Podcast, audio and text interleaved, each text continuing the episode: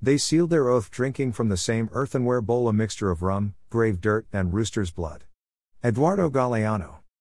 The age of science extricated us from the miasmatic superstitious bindings of the past, replacing them with equally fantastical fantasies. Case in point, science once believed the Niels Bohr declaration that an atom could be modeled as satellites spinning around a nucleus in perfectly spherical orbits. And the scientific community bowed down to the god of atomic structure.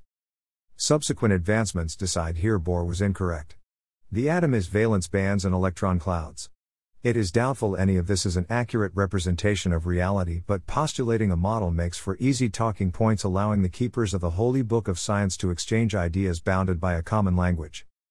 This agreeing upon a common language to discuss a theoretical concept is no different than sealing an oath by drinking a mixture of rum, grave dirt, and rooster's blood.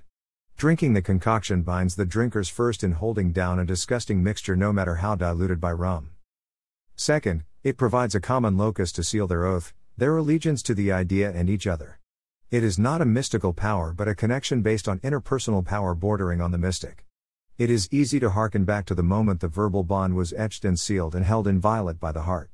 It unites the drinkers under a common experience of agreement and understanding that will endure even when the mystical is proved little more than illusion.